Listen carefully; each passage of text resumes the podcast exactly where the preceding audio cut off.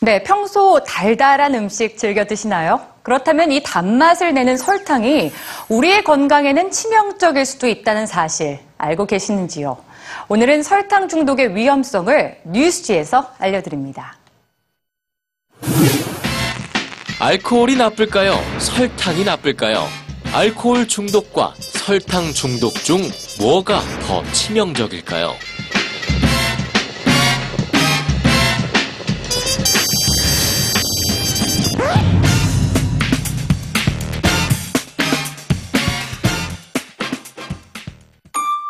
(2009년) 유튜브에 올라온 영상 하나가 사람들에게 큰 인기를 끌었습니다.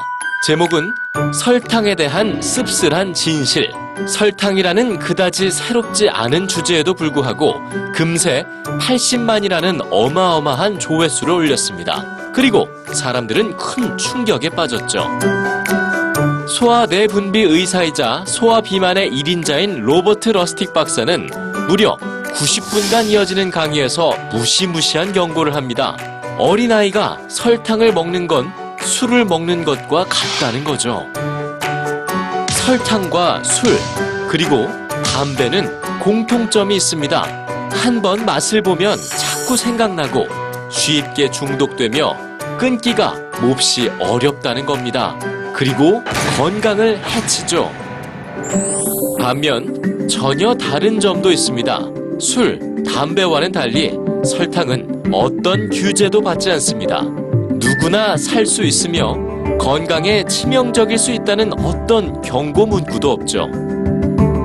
설탕과 관련된 질병으로 로버트 러스틱 박사는 염증과 알러지를 비롯해 비만, 당뇨, 고혈압, 심장 질환 등을 열거합니다.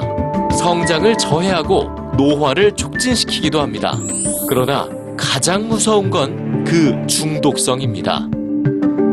설탕을 섭취했을 때 뇌는 다른 음식을 먹었을 때와는 다른 반응을 보입니다.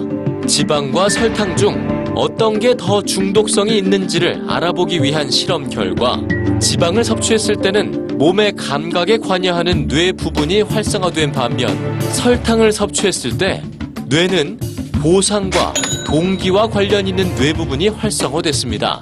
이는 술과 담배 또는 게임 등을 할 때 활성화되는 부분이며 중독과 연관이 있습니다.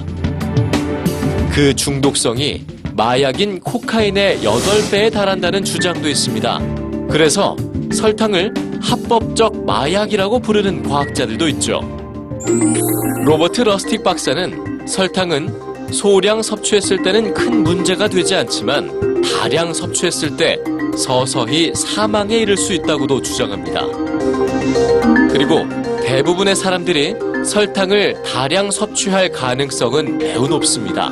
식품 속에 들어간 설탕의 양을 가늠해 보기가 쉽지 않기 때문입니다. 세계보건기구가 권장하는 일일 설탕 섭취량은 약 50g 미만으로 각설탕으로 따지면 15개 정도의 양입니다. 그리고 콜라 한 캔엔 각설탕 10개, 오렌지 주스 한 컵엔 각설탕 6개, 쿠키 한 조각에 들어있는 설탕의 양은 각설탕 한 개 정도의 분량이죠. 권장량을 훌쩍 넘기기란 어려운 일이 아닙니다. 로버트 러스티그 박사는 설탕도 술, 담배처럼 유독물질로 규정해야 한다고 주장합니다. 설탕의 엄청난 유해성에도 불구하고 설탕이 가득 든 제품에서 어떤 경고 문구도 찾아볼 수 없는 이유는 무엇일까요? 혹시 너무 많은 이해관계가 걸려있기 때문은 아닐까요? 설탕의 진실처럼 진실의 맛은 결코 달콤하지 않습니다.